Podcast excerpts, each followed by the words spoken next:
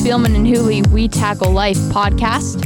Why do I need to send my executive director of sales on a 6 a.m. flight to Chicago and pay a $100 Uber downtown and dinner and lu- or lunch and dinner and a flight home and all that when he can accomplish the same thing on a Zoom meeting? You're going to see innovations like that in the business world. That, that's my whole point. So I do think there's going to be some type of innove- intervention. Intervention. Innovation. Love it. Love it. Ingenuity, innovation, Invention. um, insight. Yeah. It's the merging of all that. Inspiration. Inspiration. That's what we're trying to bring to the table here on the uh, Inadequacy. incorrectness on this film and Hooley We Tackle Life podcast. Uh, back in the same location for the first time in, I don't know what, five weeks, Six- six weeks, six something weeks. like that. Six yeah. weeks, we'll be yeah. back on YouTube this afternoon and uh, soon Facebook Live as soon as I can find the. New device my daughter purchased last night. We made a run to the Amazon locker Wow. in the neighborhood last night at about 10:30 because she got notification that her tablet had arrived. Nice. And I knew she'd be yeah. There's, up you all have no night. choice. There was no yeah. way she was going to sleep. She didn't ask. She didn't ask. She just, you know, said it's, it's in and I can't wait to get it. And I was like Which one? Lexi. Oh, good for her. I said, well, let's go now. yeah. Really? Oh, that's so cool. I was like, yeah, let's go. And she talked the whole way there. Yeah. It was not about the tablet, but about something at school. And, uh, and it was just so delightful as a father to just sit there and listen and hear the excitement. was she complaining about the administrators at she, school? She was not. She was not complaining about the administrators. Uh, so yeah, so uh, I don't know. Obviously, I've Slash not my daughter. yes. She's not complaining about something. Uh, so uh, that was fun. But we'll get up and rolling on Facebook Live again here soon. But we have the NFL draft to talk about today. We have an exciting announcement to talk about today, and we have the privilege of drawing four names that you've all nominated for COVID nineteen relief. and just so people know that uh, we are taking responsibility and Mhm. we are broadcasting today with awareness, with responsibility, but without fear. And Amen. so it's uh, good to be back and good Great to to see you you. Yeah, and the draft was, I thought, really, really good. I worked the whole day yesterday from three thirty till twelve thirty. I was doing stuff with the the Lions and Lions.com? Yeah, various platforms. Okay. Right there, right, uh, the flagship station with their radio uh, local Fox network, Fox Sports Detroit. So it was a little bit of everything. Then I got on a Twitter rant yesterday. I was on. You don't follow me, but it's Chris underscore Spielman. It is Yes. okay. Yes, I think I do follow. you. and I was I was tweeting during the whole draft, and it's it's just amazing how creative the tweets get the later you get into the round.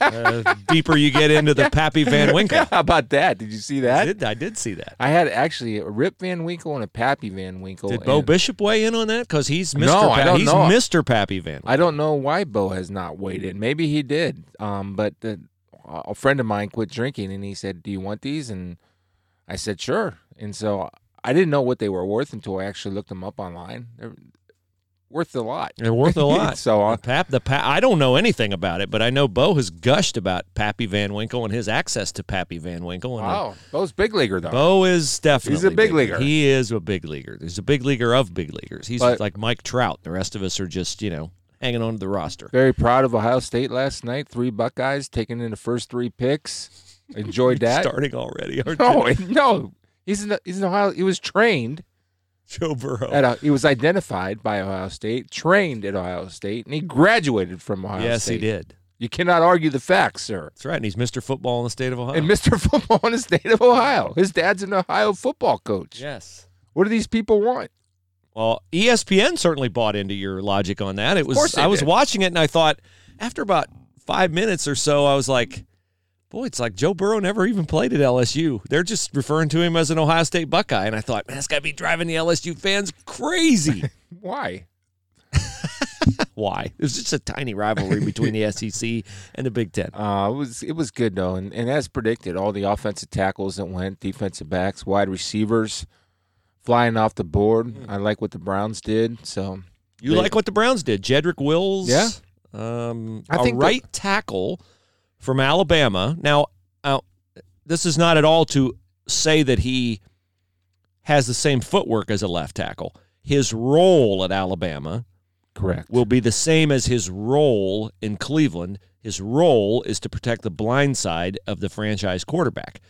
The difference is, of course, Tua is left-handed, so Jedrick Wills was on the blind side of Tua. He will not be. Well, he will be on the blind side of Baker Mayfield, but not as a right Yeah, tackle. So, so Cleveland is not going to draft a guy that's not uh, capable of making that switch, or they don't see that potential. I'm sure uh, they have some tape. I think he did play some left tackle at Alabama, and I'm sure they worked him out at the combine, or maybe before the quarantine hit, they were down there and, and seeing that this is an adjustment that could be made. Uh, Nick Saban's a pretty upfront guy. I'm sure they interviewed him, asked him about uh, Jedrick. So I, it was the right pick, though. I mean, I know we were talking about do you move up to get Trent Williams and draft a different. I, I just think you get a young offensive tackle, plus the price tag of that young guy is going to be a lot cheaper Yeah. than it is Um, to get Trent Williams. They had the option. The only tackle off the board at that time was Andrew Thomas, Georgia. Yes. Went to the Giants at Yes, four. four. He was the guy that people thought the Browns wanted and the guy that people thought might be there at 10. He was not expected to be the first tackle taken, but this is individual tastes. You see what Yeah. you, you like what you see, you see what you like. The Giants liked Andrew Thomas to protect Daniel Jones' blind side. So they took Andrew Thomas. Then the Browns had their choice of Mekhi Becton from Louisville, Tristan Wirfs from Iowa, who was also a right tackle Yeah. and you know the guy they took, Jedrick Wills. Now, um, Joe Thomas loves the pick, according to your friend and mine, Steve Doerschuk of the Canton Repository. He tweets, "I never heard Joe Thomas so happy for his old team. He guarantees Jedrick Wills will make All Pro." He went on and on as to why Wills was the best offensive tackle in the draft. I mean, we all have our taste, and we'll see. And every, I hope he's right. And Joe certainly knows that position as well as anybody. I mean, anybody knows an All Pro. It's Joe Thomas, who practically had a, a second home in Hawaii or Florida, wherever Joe played his Pro Bowls. So I, I, I, I, I like the pick. I really do. I think Cincinnati uh, was no mystery what they were doing when they drafted Joe. I was so happy that the Lions took Jeff Okudah. I mean, I was in a Twitter debate with Lion fans, and it's pretty much probably 60-40 they wanted Okudah, but Who else did they want? Simmons. yeah, and Okay. Isaiah Sims or Derrick Brown. And the arguments that I was, was making, Bruce, and I'm sure you understand this, when you get a corner, corners are hard to find. Yeah. You can find interior defense linemen and, and get by with interior defense linemen, but more Derrick Brown's going to be a great player. But interior defensive lineman, what's the difference between playing time and an interior defensive lineman and a corner? A corner is going to play 95% Yeah. of the plays. Mm-hmm. An interior defensive lineman is going to play 60. At, if it's a high number, he'll play 65% of the plays unless his name is Aaron Donald. Yeah. Because it's a rotational position. So you get a full time player. I didn't have a problem with the Lions taking either Simmons or Okudah. I wanted them to take Okudah because they were 32nd in pass defense. Um, they play man to man more than anybody else, and, and Jeff is the best. I mean, clearly the best man to man cover corner coming out in this year's draft. Plus of his length and his speed and what kind of kid he is off the field. I saw you even send a nice tweet about Jeff. Jeff Uh, Okudah was, yeah, he was. Now, look, there's a difference between being um, humble and not projecting confidence. Jeff Okudah walks that fine line where he's humble, but he's not a shrinking violet. We saw that at the combine where the ill-prepared reporter said, you know, you were sloppy. Sloppy in what way? Like, you know, uh, if you were humble to an unnecessary degree, you would have just let that ride. He's not going to let that ride. He's like, no, no. Yeah. Sloppy in what way? Well, check the tape. You'll see no PIs, no holdings. that you was know, great. So that's okay. It's okay to me to step up and defend your record. But I always found Jeff, I would guess maybe the, the best word, and I didn't think of it last night, is Jeff was always very accommodating. Yeah. You got a question? It's a good question. I'll entertain your question. And that's all I ever asked as a reporter was if I ask you a fair question, just give me a fair answer. If I ask you a dumb question, go ahead and light me up. Tell me why it's a dumb question. Yep. I may have a counter as to why I need you to say it Yeah. as opposed to in my words. I always found Jeff very accommodating. Chase Young very accommodating. Yeah. Uh, Damon Arnette Damon Arnette has a real edge to him. Uh, Most but, corners but at do, that Bruce. position, that's necessary. I need it. I, I don't want somebody that's shy or timid at that position. I think Damon plays with a chip on his shoulder. I think Damon was uh, probably as excited as anybody that he went in the first round because, you know, he had question marks, and he's playing second fiddle to Jeff Okudah, and I think Damon feeds off of that. Though and the Raiders took Damon Arnette, which was was great for for uh, Damon Arnette. Um, but I think with with Jeff, I I want that confidence because I can't have a mental weak person playing corner for me because you're going to get burned. It's just inevitable of how good these wide receivers are going to be. And by the way, when you look at that draft, LSU had a bunch of first rounders. Uh, I think Alabama had quite a few first Yeah, rounders. did. It's just uh, it- it's almost like Ohio State, LSU, and, and Alabama dominated that first Well, round. Clemson had and Clemson, yeah. Simmons, and they had the corner AJ Yeah. Terrell.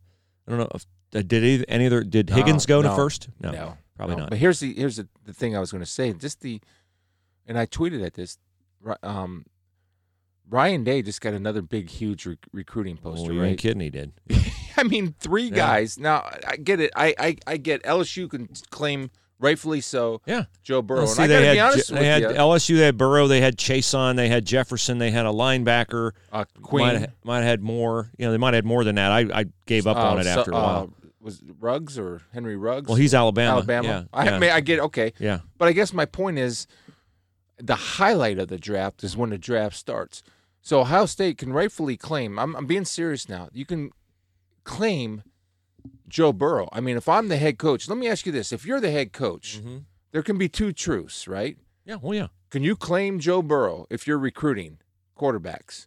If you're you're claiming Chase Young, you're you're claiming Jeff Okudah. Of course. I mean, uh, that's just an uh, a recruiting headliner, right? You, it's like you might as well put NFL uh, training camp over the Woody Hayes athletic facility.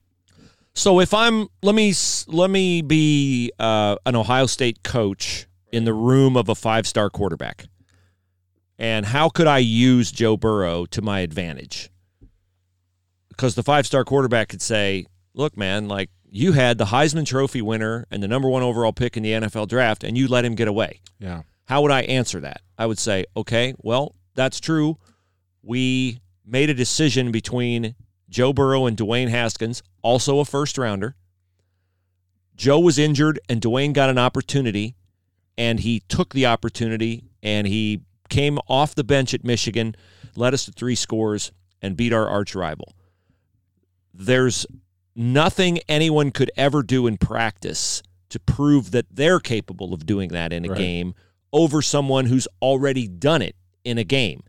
The quarterback we put in threw for 50 touchdowns, was the Big Ten MVP, and was a Heisman Trophy finalist. Okay? So I get that Joe Burrow won the Heisman and led his team to the national championship. What it tells you is Joe's other offers were from Boston College and Vanderbilt and someone else. And so we have the ability to recognize great talent and great potential. That's why we're in your living room right Yeah. now. I can't guarantee you you won't have a freak accident in practice and break your hand as an Ohio State Buckeye and give someone else an opportunity. I also can't guarantee you that someone else might not break their hand and give you an opportunity. So we're giving you an opportunity because we see in you what we saw in Joe Burrow, what we saw in Dwayne Haskins, what we saw in Justin Fields. Development is our specialty.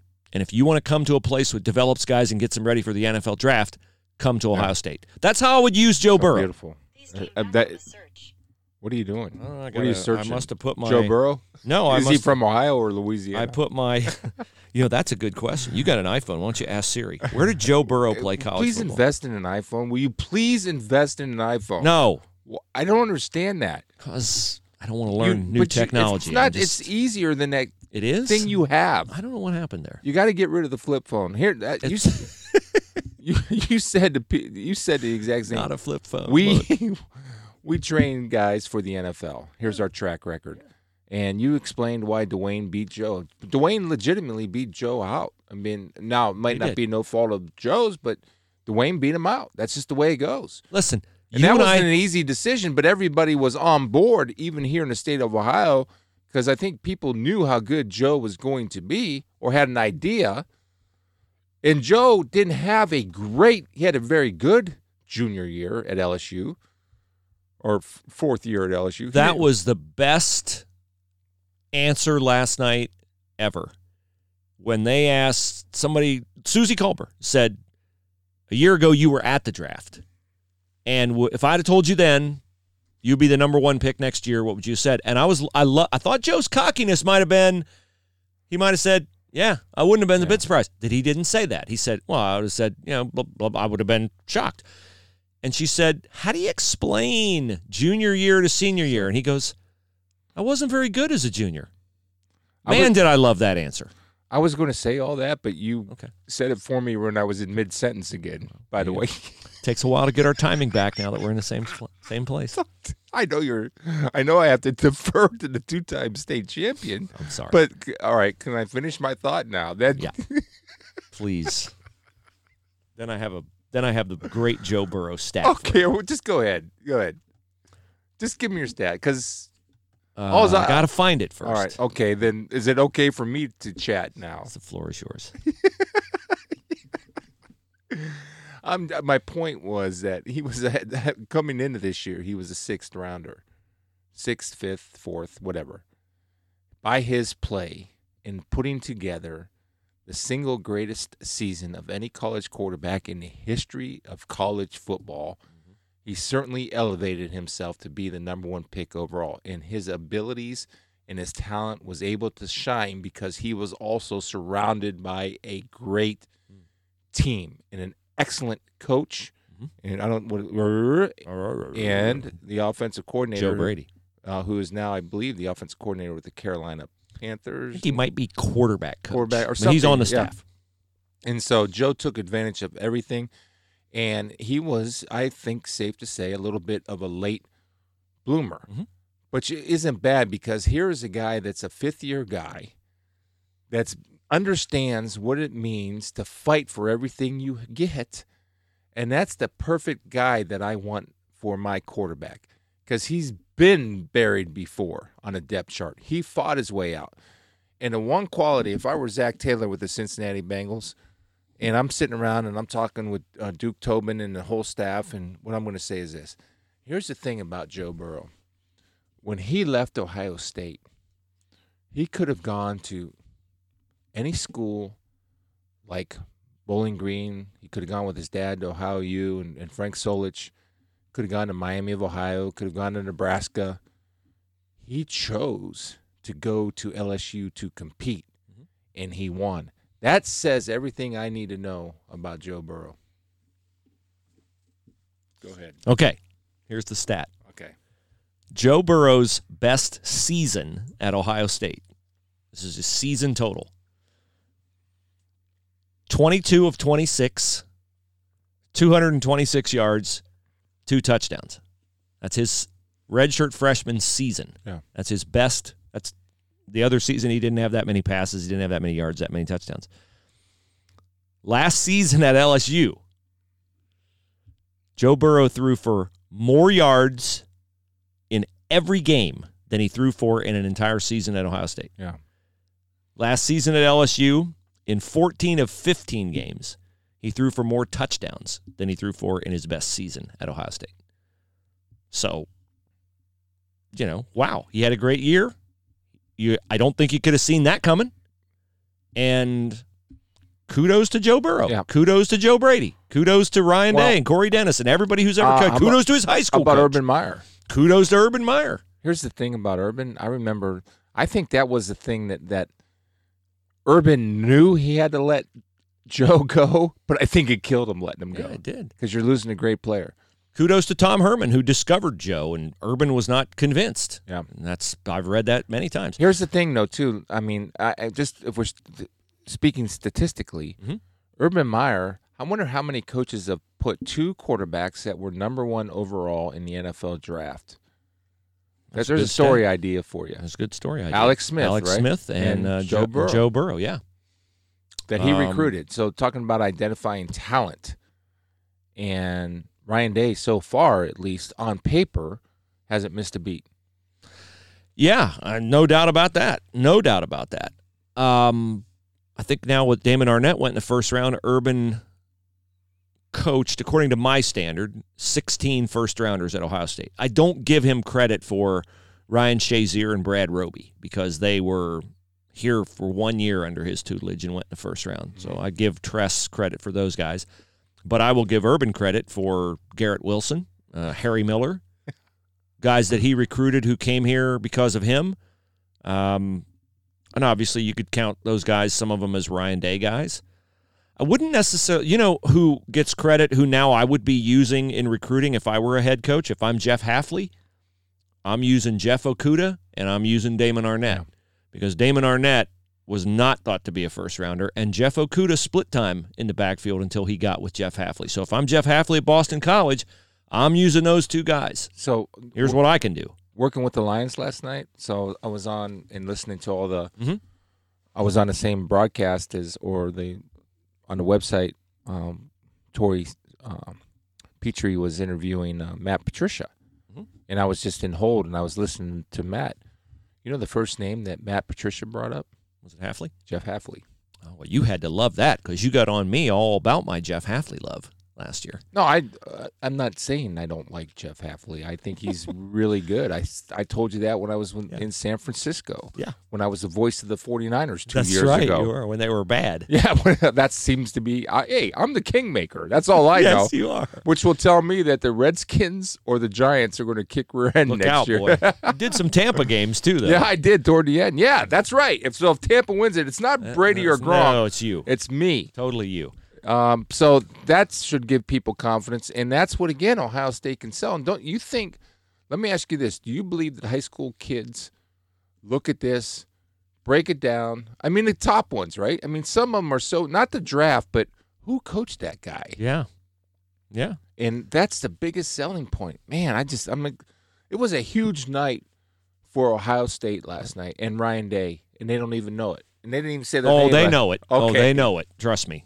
I'm sure their Twitter is celebrating it big time. I haven't had a chance to And look at as it. As it should be, right? Yeah, and here's a here's a tweet. Uh, shout out to Eleven Warriors for this. Uh, Ohio State has had six defensive backs taken in the first round of the last four drafts. Six DBs in the first round of the last four drafts. Michigan has had six first round picks in the last decade. Not DBs, total. Total picks in the last decade. Can you- Can't run from I'm, that. I'm actually going to tweet that out because I've been in, engaging in my with my Michigan fa- people. Mhm. They're really going to love that one. What is that again? Ohio State has had six defensive backs taken That's in the 11 first Warriors. round. I'll, Yeah. I'll retweet 11 Warriors. I love it. first round of the last four years. Michigan has had six first round picks in the last decade. So Ohio State's had Apple, Lattimore, uh, Hooker. I think they might have had more. I don't know, maybe more than six. Conley, uh, and the two last night. Uh, Seven. five, six. No, Lattimore, Hooker, Conley, Apple, Okudah, Arnette. Is You that it? forgot Hooker. No, I didn't. I said Hooker, Lattimore, Gareon. Conley, Apple, Arnette, Okudah. Six. okay. So DBU. I mean, people. They call themselves BIA, best in America. people I mean, Florida had a kid. Florida's up there, and LSU's up there. I mean, they, you know, look, if you want a corner, go to LSU, Florida, or Ohio State. That's where you go. Uh, That's by the way, 11 Warriors. 11 Warriors. I'm yeah. going to tweet Uh, that. I can't on wait. Twitter, to, I at can't. 11 I can't wait for Michigan fans to jump. Oh, they're going to love you. now, are you going to give Jeff Okudah any insight into what it's like as an Ohio State Buckeye playing for the Detroit Lions? Because that that was a little done. You got that question, and you were like, "I don't care. I, they're paying me. I'm playing there." No. NFL. But you know, Okudah's in that same uh, situation here's- you are. and the Lions are like the Browns. They don't take very many Ohio State players. Well, first of all, Lions fans as a whole are different than Michigan fans as a whole, or Michigan State fans. Lions fans are awesome. They are passionate. They have opinions. Lion fans are are, are, are a reflection of Detroit. That type of just person. You know what I mean? Just, Blue collar? just- yeah, just blue collar, Mhm. rough, and lo- loyal. But they will let you know. I've lot a lot of a lot of people here. It's funny they say, "Who cares who they draft?" I haven't watched this team in 34 years. Who cares? But they know everything about Sure, it, right? They're, they're like Browns fans. They're I tormented. I said, obviously, you care that they uh, who they draft, and uh, so I was trying to be a voice of uh, optimism. But I think Jeff is going to love it because it's like anything, Bruce. If I would have went to um, Detroit and fell on my face and played awful, it would have been. What do you expect when you draft an Ohio State guy? Yes. You know what I mean? And so if you produce, you're a hero. If you don't produce, you're a goat. That's the beauty of professional football. There's not a gray area. You're either really, really good and they like you, or you're really, really bad and they hate you. Mhm. There's nowhere to hide, which I love. Um, let's talk about Damon Arnette to the uh, Oakland Raiders. But first, let's, while we're uh, talking about the Lions, share with people your major announcement, and then we'll do our drawing for $250 each in COVID 19 relief. We want to remind you that Hemisphere Coffee Roasters has contributed to our COVID 19 relief. Uh, Hemisphere Coffee Roasters, the best coffee and a great mission. Buying direct from growers in Nicaragua, Ethiopia, and Thailand. Buying around the world to give you the best coffee and to give those growers more money than they would get if they had to go uh, through different layers of negotiations, which would strip off many of the profits. Uh, what do the growers in those countries do with uh, the money that they get? Well, they do great things. In Nicaragua, they planted 51 churches. In Thailand, they've saved 70 women from human trafficking by giving them jobs in the coffee industry. Uh, we love partnering with Hemisphere Coffee Roasters, and we invite you to use the promo code We Tackle Life in all caps when you order from HemisphereCoffeeRoasters.com to get 15% off. You can you can uh, pay full price and note in the comment section that you heard about Hemisphere from Spielman and Hooley, and they will donate 20% of sales to our COVID 19 relief. So Mr. Spielman had his uh, K Cup this morning, Yeah, I did. and um, Really good. nice to have Hemisphere be a partner in what we're doing. We appreciate them very much. So, you want to start with your major announcement? Or you want Yeah. to start with the drawing. Okay. Um, so you and I were um, moved. I do believe for most of our adult lives, I th- I'd like to think I have been, and I think you've been. Um, when we see action, we usually take action within our means. What can we do? Let's not sit around and complain and point out the problem. Let's sit around and try to solve the problem or alleviate the pain that the problem may be causing. So we put our heads together and we decided when this quarantine started. And by the way, there's good news coming out like I thought there would be after Mhm. Easter. Mhm. Whether it be the antibody uh, testing out of San Francisco, out of LA, or out of New York, it came out yesterday that more people have had this, which is a better sign because the more people that have had it, and once they identify that more people have had it, uh, the mortality rate uh, plummets, which we all want. Uh, a scientist yesterday during President Trump's news conference talked about how the, the virus is not very strong against UV lighting, humidity, all that is what we want. And so I think we're going to keep getting little bits of information. And with the more knowledge we get on how to fight this, the better news is going to come out and the quicker we'll be back to normal. Mhm. And the fact that I'm sitting here today uh, with you as opposed to talking on the phone is cool. But we decided to give away two, 250 we started out with 100 bucks and we both said well that's not enough i mean it's nice and could do something for somebody but it's not enough so we decided to try to give away 250 bucks to four people every single week Mhm. that's what the number that we came down Mhm. for 40 weeks it's on our, our web page I, I don't know if you put it up or not about the, why we chose the number 40 basically it's biblical Yeah. uh, we're both biblical guys and so the number 40 uh, was chosen. Now, the only problem is, well, how are we going to raise $40,000?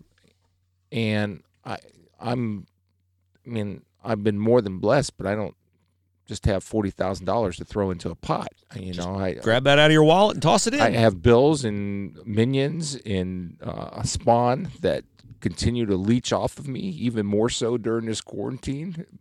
But I love them. Oh, wife who's told you you're not going to go with the least expensive decorating option in the new house. Right? Then- Didn't, then they, didn't you disclose that fact on the podcast the other day? Yeah, I, I, I'm going to retell that story. But so we're going to go to 40 weeks, and so we have to do a thousand dollars a week. So we put up the memorabilia. You Well, put ju- up the memorabilia. Well, it's, I don't have is- memorabilia. Okay, but this is a team effort. Okay. So just look, if when I say we, just say oh, thank you, or uh, of course it's we. You're right. And so, yeah, oh, you don't always have to just once in a while. I want. I don't want to claim credit for something You're I shouldn't not. claim claim- I'm for. giving you credit. Okay. You're not claiming credit. Okay. All right. Man, just take a compliment, will you? I'm a little uncomfortable with claiming credit for your generosity. You're not. I am very uncomfortable with that. Okay. I put up the memorabilia. I had to raise forty thousand dollars because I said I would do that.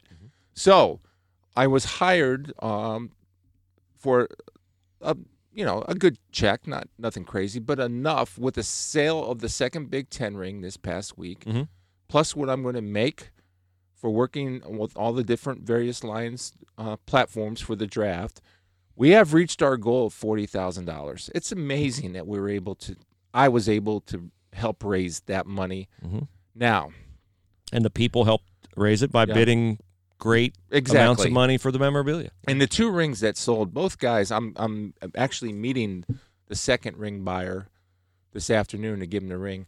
Both guys have promised me that it's in their trust that when they die, they are going to get the rings back to my family. That was that was a stipulation that they made, not me. Yeah. That they made. So that's so cool. Nice, very nice. And I told you about the guilt that the second ring buyer bu- bought, and I said, "Look, man, God's blessed you, and you're turning around and blessing somebody else. Mhm. And what you're doing, you you you're saving me because now I don't have to sell anything else. You Yeah. know, and so it's just been cool. And uh, I I want to thank um, head coach Matt Smith, Finland Vikings middle school, Maddie's boyfriend oh, that's right. Matt Smith, who is coach. over is done a phenomenal job. Matt, thank you for what you've done. And um, Matt is kind of new to the faith and learning and growing, and it's fun to see. And I wanted to pay him. He's and you know, like all young kids, right? He's looking for a few extra bucks Sure. anywhere he can get it. And he said, "No, this is my service job to God," which is Great. really cool. And then I want to thank And he does all the he just- auctioning yeah, and all, all the that. eBay he does all takes the the eBay picture, stuff. Yeah, sets yeah. it up, communicates with eBay, communicates with the buyers. You know, I'll call the buyers and thank Mhm, them. mhm. But Matt's the guy that's the the engine behind this, and I want to thank you because you know you reach out, you're the e- emailer, you get the stories, you gather the information, and I want to thank Carrie because I told you my biggest concern was, you know, I don't I don't want this to ever, I don't want us to ever get behind. Mhm.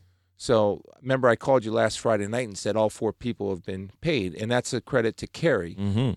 and Definitely. being able to reach out to and she's very busy because she says she wants my help in selling and moving and then when i offer to help she tells me get out of the way i'll do it myself but you know it doesn't But you've matter been consulted, and that's all that matters. so but anyway she's been amazing as far as making sure because she knows i'm usually a laid back guy but the one thing i can't stand i'm one of those guys that if i look at my email on my phone and there's a red number there I got to stop and pull over and get it off my phone. I just can't have things out there. You Mhm. know what I mean? Because I feel responsible and I don't want to miss anything. Mhm. So it's been a, a total team effort, and we are going to be able to offer thousand dollars a week for the next what week six or probably. I think th- this is week four or five. well, not counting the money that of my own that I put in at the beginning. Yeah. This is only You have you have the first Right. two weeks winners I've, I got there. I have got fourteen hundred put in already. Okay. plus what I make from the Lions, plus the memorabilia sale, we're at forty thousand dollars. Great. And so whatever it is, it doesn't matter. We'll we'll figure it out. We'll probably take it till the last week of January or the first week. We'll probably take it to the first week of February to make sure we cover forty weeks. Yeah. But and that note, let's draw four winners. Let's draw four winners. Fantastic. Spiel's donating his uh, compensation from the Lions to COVID 19 relief. And our first winner this week is Sue Shunk. Oh, And Sue says for her tenant, this is for her tenant, Michelle, uh, who lives in Toledo. yeah. And Sue is, uh, I think a. A, I think she is a season ticket holder for the Bowling Greens women basketball pro team. Oh, nice. So nice. I think so on my Twitter. I know she follows me, so she knows a lot about BG. So way to go, Sue. Uh, our second winner is uh, Colleen Salchak, who nominated, it says, her pastors. Wow, So very cool. Way to go, Colleen. Pastors always can use a few Yeah, extra Absolutely bucks. Absolutely right. Our third recipient is Mark Pocock for his brother Troy, who he says works at a junkyard. All right, Troy. So looking out for his brother, great. And our fourth winner, I am my brother's keeper. Yep, our fourth winner is Bill Taylor for his niece Mackenzie, who has an eight-month-old baby. Bill is from Oswego, New York. Way to go. That's so cool. So there are four. I will find their emails, nominating emails, and Carrie wanted me to forward those to them, or I know she had She wanted you to fo- just copy. to copy her on the emails Yes. that I send to them saying Yes, congratulations, you yes, won. That's what Okay, you wanted. very good. I'll do Oh, that. Very cool. So thank you, Bruce. Very good, very good. Uh, outstanding, and thank you Spiels, and thank you Matt, and uh, thank you Carrie, because Carrie is the one who set up all the electronic Makes uh, you and I are getting connections, like and I'm like, she said, you know, do you have a Venmo, or do you? I'm like, uh, I used to have a Chevy Vega. Does that count? Where's my billfold? Where's my billfold, kids? Oh my goodness, lost mine the other night. I was seeking it. Hey, let me give you George Costanza wallet. Let me give you some good news on COVID 19. We got a lot of good responses to uh, our COVID 19 podcast the I'm other day. surprised, actually. Well, uh, I was surprised too, but then I thought, look, as we've said, nobody accidentally hears the We, we Tackle Life podcast. So you're fans of our analysis in some way, shape, or form, or you're listening so you can That's true. call us and tell us we're idiots, which either way is fine. Um, so we got good response, but I thought this was we try to just say, we talk what we talk about. We want information. We want information. Let us make our own decisions on everything. So here's information comes from The Hill. Uh, the recent Stanford University antibody study estimates that the fatality rate, if infected, is likely 0.1 to 0.2 percent, a risk far lower than previous World Health Organization estimates that were 20 to 30 times higher. Here are the numbers I thought were really interesting. In New York City, worst case scenario, right? Worst, don't want to be in New York. An epicenter of the pandemic, with more than one third of all U.S. deaths are in New York City. The rate of death for people 18 to 45 is 0.01%, Mm. or 11 people per 100,000 population. Okay? Uh, people aged 75 and over have a death rate 80 times that. 80 times that. So it is, in most cases, in a in an overwhelming majority, doesn't mean it's well good. You know, we're getting rid of the old people. We're not saying that. No. We're saying it is a disease that, when you are afflicted with it, is mostly life threatening to people who are on the downside of the mountain. And in many cases, you know, here's Underlying conditions. too. in, in all fatal cases in New York State, not just city, New York mm-hmm. State, two thirds were in patients over 70 years of age. More than 95% were over 50 years of age. And 90% of all fatal cases had an underlying illness. 90% have an underlying illness. So well, here's of 6,570 confirmed COVID 19 deaths fully investigated for underlying conditions to date, 99.2% had an underlying illness. wow. So if you're healthy, then it doesn't mean it won't be an unpleasant experience to have it. It just means you are very unlikely to die from it. Yeah. That's. I mean, That's that's all. That's all good news. I'm not telling you don't wear a mask. I'm not telling you go out and do your thing. I'm telling you there's information. Now you decide what Right. to do with the No, information. You get to decide. I think the other thing too is, you know, be aware if you're around somebody elderly. I am. Absolutely. I'm being completely aware. If I know somebody that has an underlying condition, I'm going to be aware when I am around them. And so, like I said, I do think be, since Easter, I think we're going to continue to get more data and studies that are, are going to be positive in a very how you can ever be positive. I mean, nobody wants to die. Nobody wants to die from pneumonia. Nobody wants to die from flu. Nobody wants to die from cancer. You just have to be aware, educate yourself, and you make adult, grown up decisions. And don't put others at risk. That's why I talked about be aware, be responsible, but don't live in fear. Amen. I mean, I'm I I do drive in fear three days a week out here to Out the here? to the hinterlands because I don't know what's coming on the road or Did what I find have- on the road. I I can't identify when you can't identify roadkill. You know you're in the hinterlands. I have no idea what that thing was. It looks like an alien, whatever it was on the road today. I have no idea. Is it armadillos? Are they in Ohio? I don't know what this thing is. it was an anteater. I don't know what what it was. I mean, seriously. Did you have to plug the address back into your GPS, or did you remember how to get out here? Um, I I took a right turn too early. Uh oh. I always turn at the White House at the corner, but there's a couple White Houses and a couple corners. you know what I'm talking about? Oh, yeah. yeah, I know what you're talking about.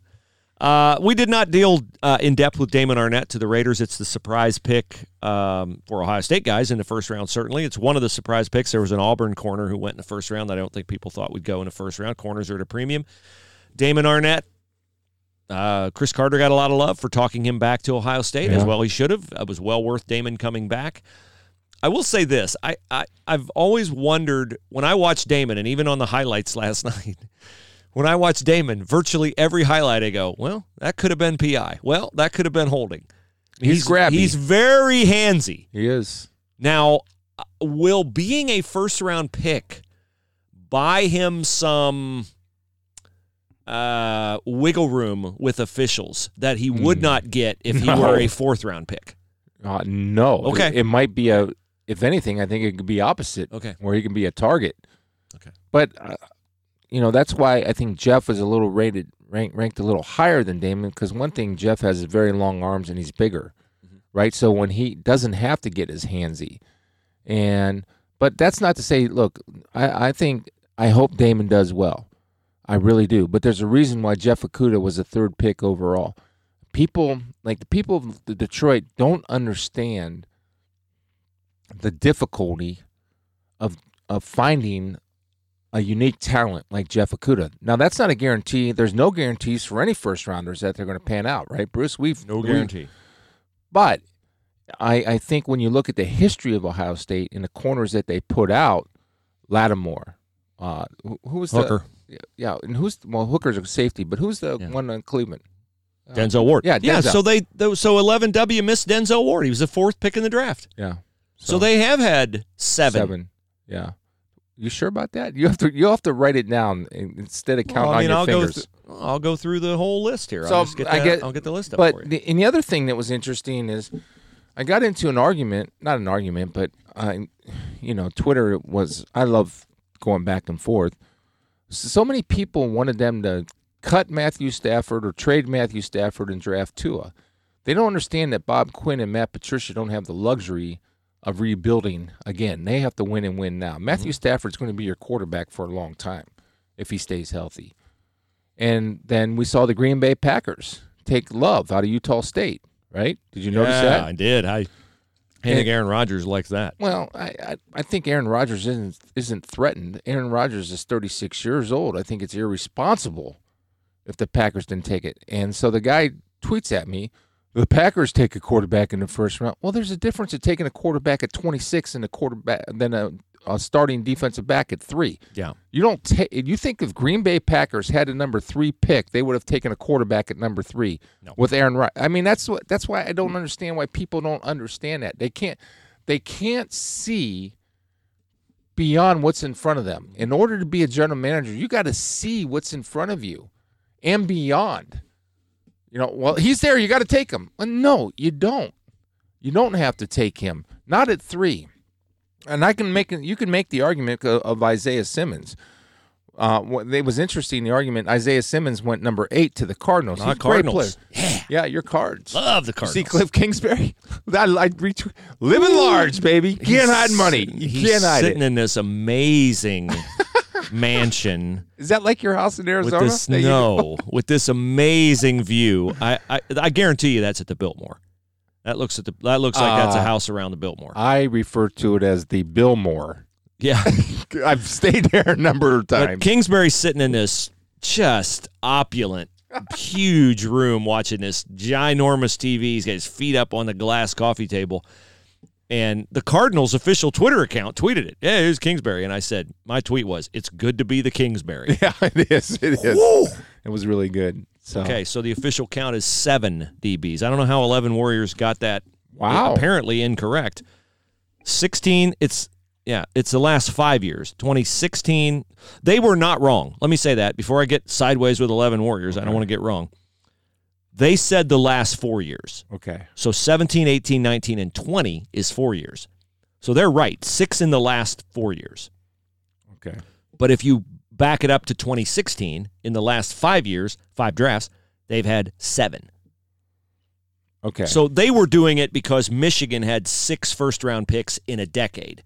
So they were trying to make the Oh, Ohio yeah. State pick six and the Michigan pick six. So I understand why they did it. Okay. But if you're trying to articulate the full measure of Ohio State's defensive back contribution to the NFL under Urban Meyer, you wouldn't leave out Eli Apple, a top 10 pick. Uh, but so 11 Warriors, peace peace be with you. Don't come after me. No, I don't great. I don't want, you know, the I don't want your fan base after me cuz I think we're in a good place. I they, want to stay no, there. they do a good job. They man. do a fantastic job. Fantastic job. I think Biddle does a good job. I like Little does a good his job for Bucknuts. Helwagen Yeah. does a great job for Bucknuts. Uh, let's see. So Apple, here, they- here they are. Apple. I'm going to try to. You know, I can give you the numbers what they were overall. Okay. Eli Apple was the tenth pick. He's been He's bounced around. He's been a bust a bit. He's for a tenth pick. No, he's been a yeah, bust. yeah. He's still playing. I playing. mean, when in you're league, called though. a cancer by one of your teammates and you're traded, you know, for a fourth round pick to the Saints, and then the Raiders sign you, and then the Raiders void the contract, I think you're a bust. Yeah. But he can still play. He's not like you know Vernon Gholston, He's still bust, on the. but he's, still, a, he's, playing. Yeah. he needs to get going. He and Darron Lee, when you're inactive for the Super Bowl and you're the 20th overall pick, you need to get going. yeah. Okay, so Eli Apple 10th. The following year, they had uh, Malik Hooker went To Colts six, I believe. to the Colts. No, he's a little higher than that. Fourth. Um, he Fifth? went. Uh, I want to say eleventh, but let me uh, double check here. Malik Hooker went. Marshon Lattimore went to the Saints first at eleven. Yeah. Malik Hooker went fifteenth to the Colts. Gareon Conley went twenty fourth to the Raiders, and I believe Gareon Conley would have gone higher, but he had the whole like thing in the hotel room Yeah. in Cleveland. So uh, that's the next year. Denzel Ward fourth. Last year, no, and we're doing just DBs here. Yes, I know Billy Price got picked twenty first in that round, but just DBs. No DBs last year in the first round. No DBs, period. And then this year, Jeff Okudah three, Damon Arnette, eighteenth, sixteenth. Somewhere around there. Yeah.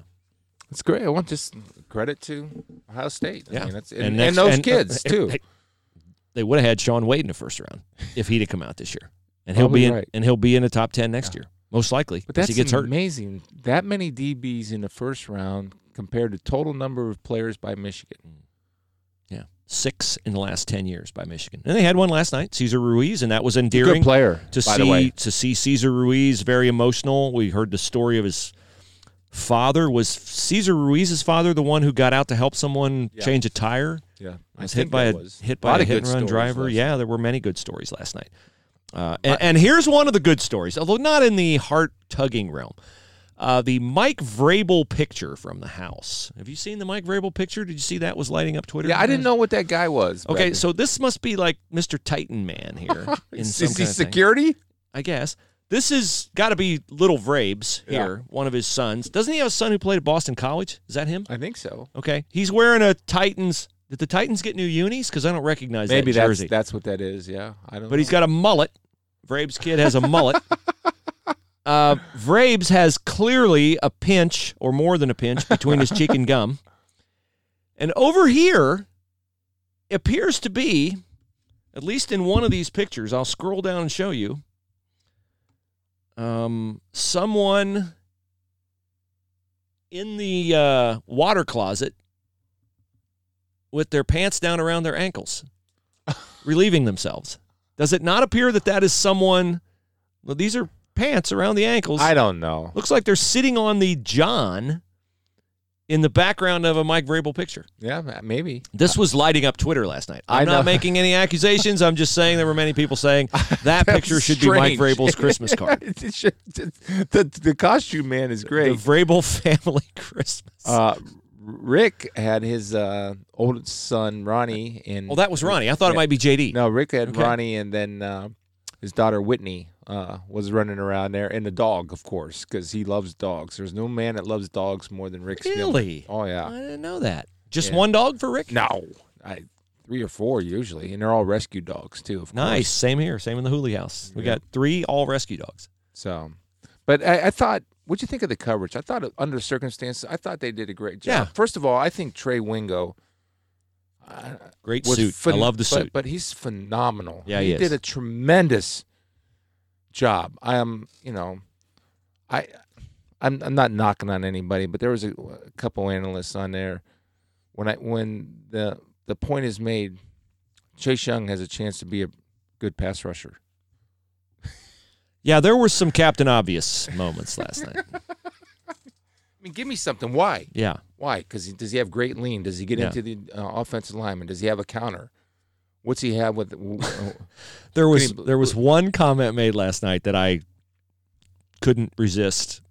Hopefully, handling well on Twitter, but they said if you want to nitpick, blah blah blah blah blah, and I'm like, if I, if we want to nitpick, like that's all the NFL draft is is nitpicking. yeah, like you have a job because you're there to nitpick. Right. Like every analyst, that's all we do is nitpick. He's this, but boy, he can't do this, or I don't know if he can do this. Nitpicking is the order of the day. one of draft the, night. Yeah, one of the points, and I think it was the same person said, uh, "This guy, the running back that was taken for the Chiefs." I, and I shouldn't do that. I feel bad. Clyde Edwards Helaire. Yeah, but I mean, I'm just I'm pointing out what, and I'm using it as a lesson for me because I certainly make Mhm. my share of obvious statements and mistakes. But one of the points was, he- well, he can cut right and he can cut left. Well, that's good. Yeah, he can get up and walk too. Yeah. Want some more numbers on Ohio Oh. State's dominance in the draft? Yes, I do. I do because I want to tweet it Um, at Michigan. Uh, Ohio State has had the highest picked non quarterback three of the last five years. So that would be Joey Bosa. Who's that from Albert? That's from Albert Breer, Buckeye Homer. Way to go, Albert! Buckeye Homer. Bring it home. Albert. I love it. Man, Albert ought to work for some of the No. Ohio State sites. No, you He's got it, like Albert. Way, No, way that- no, that's Homer. unbiased. That's just a, yeah, it's true, but he's a big Buckeye Homer. that's a that's, I don't think Albert would deny that. that's a that's a fact that Albert's putting he up there. wears his Buckeye-ness that's a fact. like a necktie. It's always around his neck. So like the Governor DeWine, he's got a different uh, necktie on every day. so the highest non-quarterback three of the last five years. That'd be Joey Bosa, Nick Bosa, Chase Young. Yeah. Defensive, pl- the highest picked defensive player four of the last five years. That'd be Joey Bosa. Boy, in 2018, who would that be? Joey Bosa, blah, blah, blah, blah, blah. Denzel Ward, Yeah. and then Nick Bosa and Chase Young. And and by the way, Jeff Kuda following that right. Yeah. Highest picked defensive lineman three of the last five years. Both the brother Bosa brothers, Chase Young. Highest ranked, highest picked DB three of the last four years. So that's Jeff Is that Okudah. under- I gotta I gotta tweet that out. That's Albert Breer. I'm gonna tweet that out to our fans in Michigan. Yeah. Do uh Wait, is that recent by Albert? it's probably last night. Eleven hours ago. I don't follow him, but I should. Oh, you should. You Oh yeah, now I do. Now, Now you be- do. Of course. Now you do. And by the way, that'll make Al- that'll make Albert's day today. I am his following notifications he sees Chris Spielman followed. I you. am following him already. And he retweeted your Buckeye Homer tweet, Albert. Where, where where uh I'll find it. Go ahead. Yeah, just add Albert Breer. I know. So there, there it is. That's dominance, my friends. That cannot be denied. That's information. You do what you want with it. That's information. It's it's facts. It's facts. That's right. I'm gonna I got on Facts it. don't care about your feelings. I Michigan got on, fans I got on SEC with uh, a couple um, writers from Detroit. You know, you know them, and they every time I start out, I started out the conversation, and they just like shake their head. All right, all right. I, oh, I was on radio last night in Michigan. How about that, boys? First three picks, three Buckeyes. What do you think about that? All right, enough All with the Buckeyes. Time to move on. Let's talk about the Lions. they hate it. Uh, as we've said earlier, the best comment of the night, and in my opinion at least, was Joe Burrow saying, I wasn't very good as a junior. I've just been apprised of what I think I will anoint as the second best quote of the night. Vikings head coach Mike Zimmer, when asked what he thinks about the Packers drafting quarterback Jordan Love, said, I think Aaron Rodgers should retire. That's true because uh, I'll tell you, nobody loves Aaron Rodgers more than Chris Spielman and Mike Zimmer. And Zim, Zim obviously hates him, but but he has such great respect for him. I mean, that's he'll be the first to tell you that he he is somebody that challenges Zim to no end and drives him crazy. Uh, let's see. I'll go to the email inbox here and see if we have anything um, new. We read a couple things the other day about our COVID 19 podcast. I think we have one more. It is from Sean. Uh, I listened to your podcast regarding the coronavirus. You can always email the show, Podcast at gmail.com. That's how you nominate people for the COVID 19 drawing, by the way. Send us a little note about them and we'll enter them in the drawing. Sean writes I listened to your podcast regarding the coronavirus. It's unbelievably refreshing to hear that there are some people who are still able to think critically. Uh, Sean goes on, and I'll finish with this from him. He says, one more point in all of this I'm extremely impressed with the medical community and working on effective treatments as well as nurses, doctors, etc. Uh, he says, I could go on and on, but you get my point. I just wanted to give you encouragement because it's never wise to let emotions and fear drive your decision making. Taking a cold, actuarial approach may seem calloused, but it also lets you enjoy your life. All the people clinging to life by staying under their bed covers afraid of COVID, that is not living.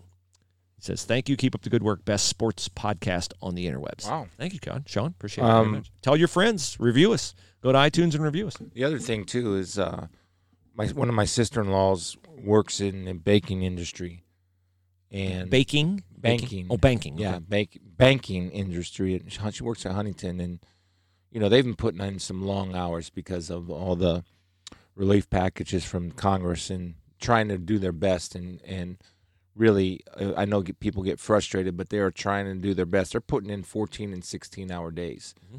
and so don't get mad at the don't get mad at the people. You can get mad at the system. Don't get mad at the people because I know uh, that they're working very very hard at uh, not only Huntington but I'm sure most banks. So I appreciate what those folks are doing too. Uh, can't guard Mike on Twitter. Nice, Michael. After Albert Breer's tweet last night, tweeted and Ryan Day retweeted. Shockingly, Ryan Day would retweet this. Mike Thomas tweets: uh, Ohio State is a powerhouse. If you have the opportunity and think you have what it takes, go there. They have the formula year after year. Take notes, recruits. there you go. Gosh, last night was a real bad night for Harbaugh and James Franklin. Yeah. Oh man. What uh, fun. Though. I'm excited for the Bengals. I'm excited for the Bengals so to have Joe Burrow. Here are the picks that I was like, ooh, really good pick. Joe Burrow, Isaiah Simmons, uh, Jeff Okudah. Mm-hmm. Mm, what do you think of Rick's draft? You know, Justin Jefferson, big time, great pick, slot receiver. Going to, as they said last night, which is a little captain obvious. He's going to catch a lot of balls in Minnesota. yes, that's the objective. That's why we're taking him. He, the, the running hope. back. He can cut right and he can cut left. Oh. Chase Young, got a chance to be a productive pass rusher. Got a chance. He can, he can be a pass. He can yeah. he, he, can rush the passer. Here's my question about Chase Young. Are cargo pants in? Chase was wearing cargo pants. If you're the number two pick overall, yeah, you can in. wear whatever you want. you can you wear whatever you want. Pockets in the side well, of the side of your thighs, so you can put all your money. Tell the people. Tell the people what I have on today. You it appears have some kind of pajamas, or no? You have Zubaz. You have, li- you have Lions Zubaz pants. Unbelievable. 1992. Nice. well, they made those out of good material. Uh, last for uh, 28 years. Well, fantastic. Review us on iTunes, please. We yeah. haven't uh, read an iTunes review lately because you guys haven't reviewed us, and I'm not mad about it. I just we like to get iTunes reviews. It does help us with sponsors, and it helps us know what you like. So uh, there are a lot of Buckeye podcasts out there, a lot of good Buckeye podcasts out there. We'd like to grow our audience, and the best way for us to do that is for you guys to tell your friends and, yes, review us on iTunes because people read those and iTunes rates us, and according to all the other podcasts in our genre. So uh, do that for us if you would, please. Patronize our sponsor, HemisphereCoffeeRoasters.com. Order your coffee. Let them know you're a Spielman and Hooley listener.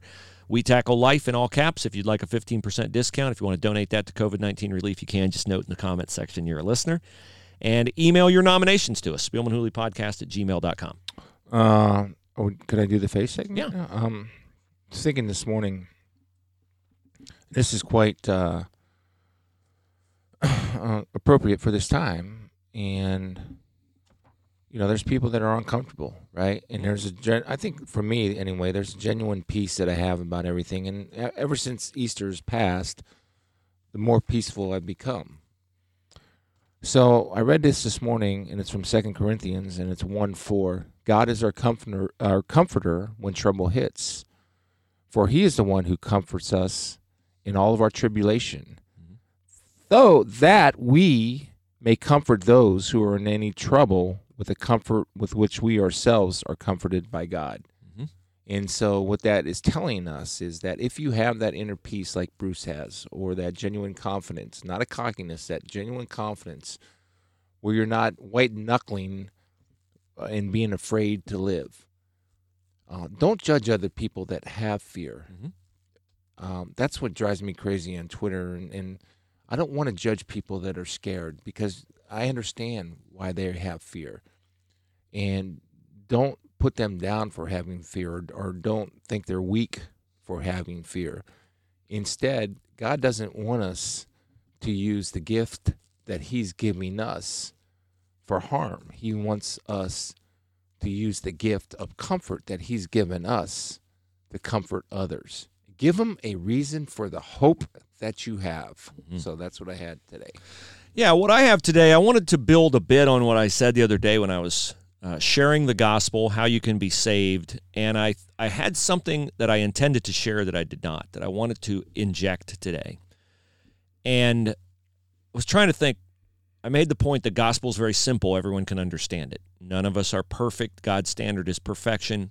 The only way we can be perfect in His sight is to borrow Jesus' perfection and claim it as our own. That's required. Everyone has to make that decision for themselves. So I was thinking, okay, why would someone turn that down? What a deal that is.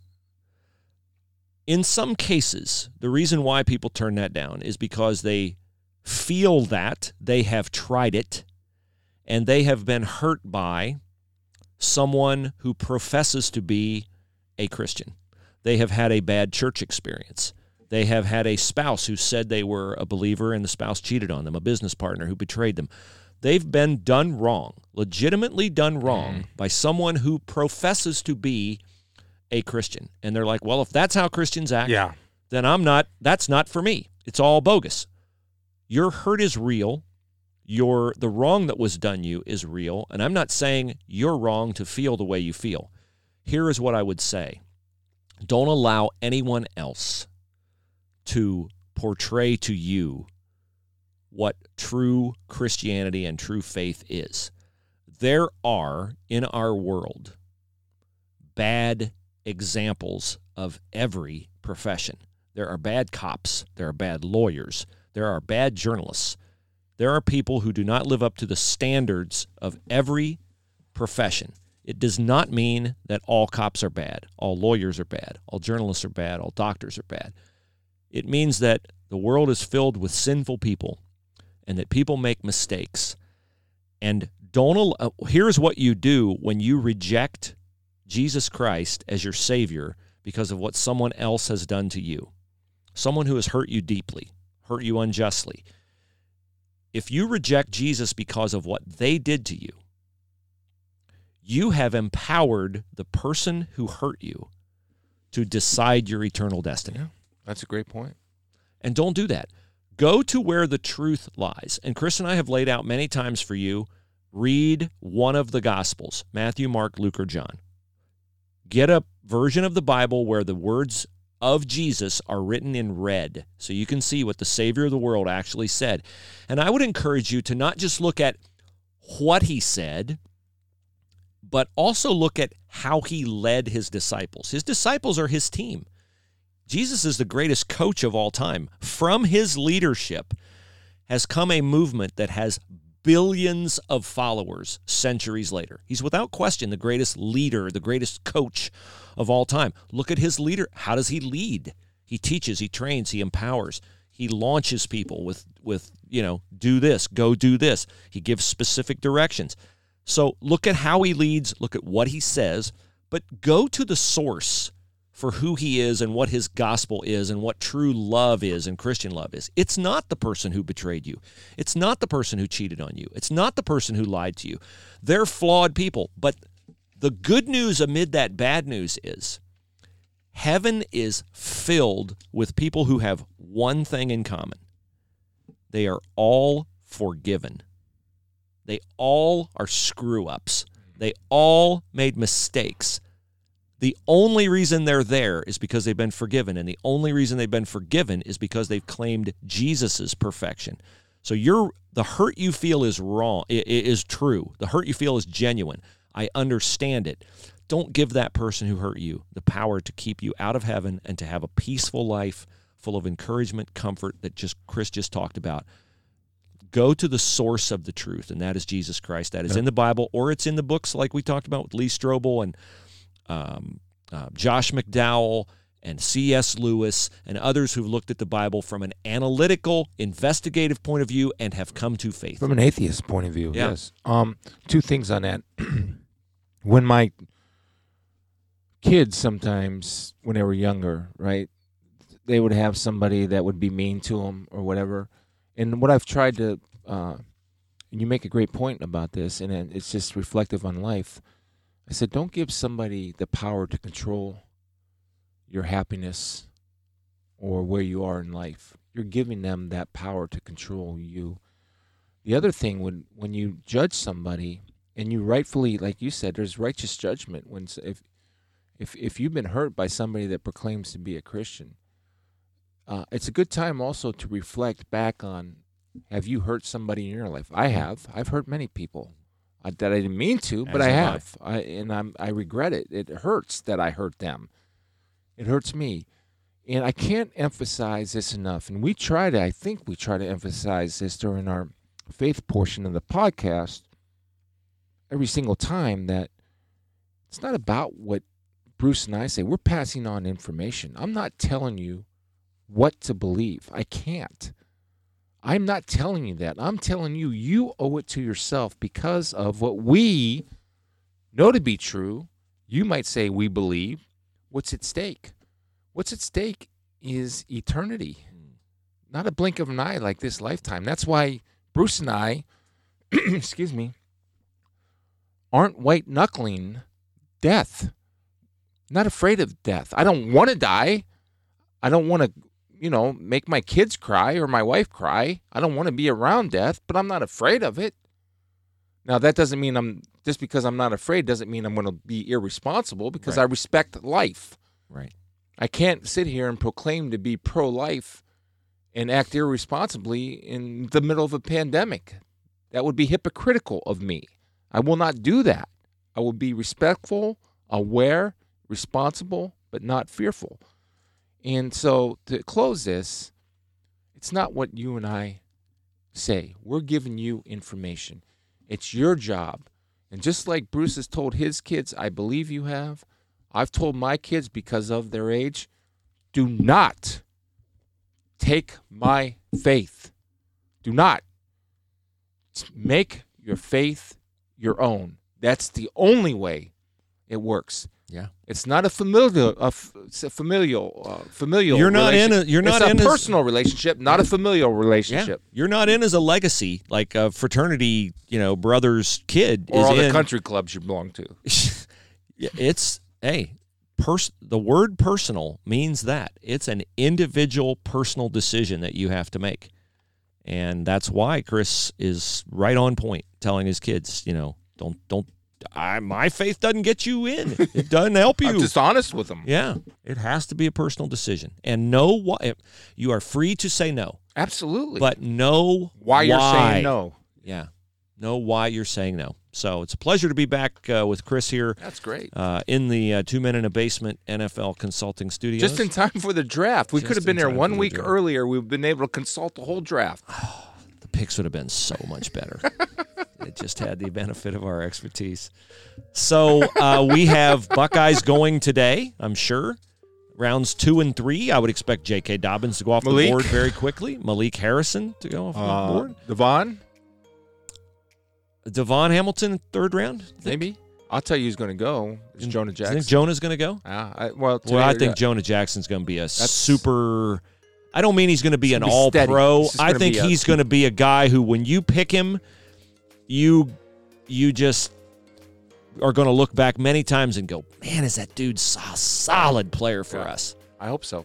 Yeah. So And all the receivers, right? KJ, KJ, I'm I'm very excited to see where KJ Austin goes. Mack, so- KJ, Austin, and I think with you too. I Jordan think Fuller. I think I think Austin has a tremendous upside.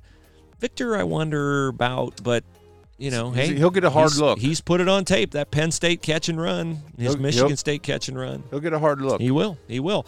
We'll be back Monday. Get those nominations in. Review us. Have a great weekend. Join me Sunday morning, Spielman and Hooley Facebook page for a Facebook Live faith discussion at 9:30. I'd invite you to participate in that. We thank you for your time and attention today. Everybody have a great day.